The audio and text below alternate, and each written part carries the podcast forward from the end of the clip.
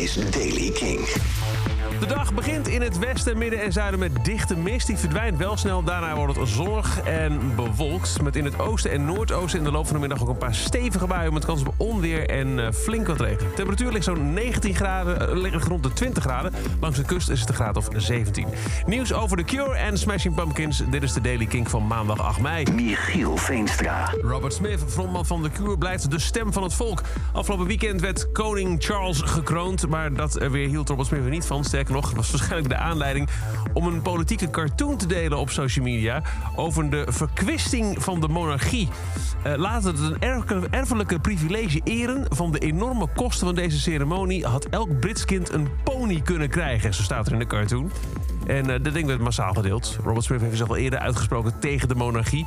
In 2012 verwiep hij het idee om ooit een ridderorde van de koninklijke familie te accepteren. En toen zei hij: Ik zou liever mijn, liever mijn eigen handen afhakken dan dat ik daar naartoe zou gaan. Want hoe durven ze te denken dat ze mij een eer kunnen geven? Ik ben veel beter dan zij. Zij hebben nooit iets gedaan. Het zijn verdomde idioten.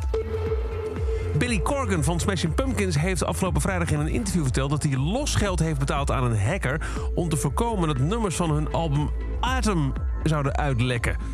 Het uh, uh, verhaal is als volgt. Die hacker kreeg negen nummers van het album in handen. Net toen het klaar was voor mixen en masteren. Dankzij de hulp van de FBI kon de hacker worden opgespoord en het lek worden voorkomen. Maar uh, Corgan heeft dus gewoon echt losgeld uit eigen zak betaald... om die hacker ervan te weerhouden de nummers eerder al online te zetten. Hoewel uh, het eindresultaat van de FBI niet kent, weet hij dat deze hacker nog wel andere leaks in bezit had. Waaronder het materiaal van een aantal classic bands die mogelijk uh, reissues uh, aan het voorbereiden zijn. Maar hij wilde verder geen namen noemen. En verder nog over de Smashing Pumpkins.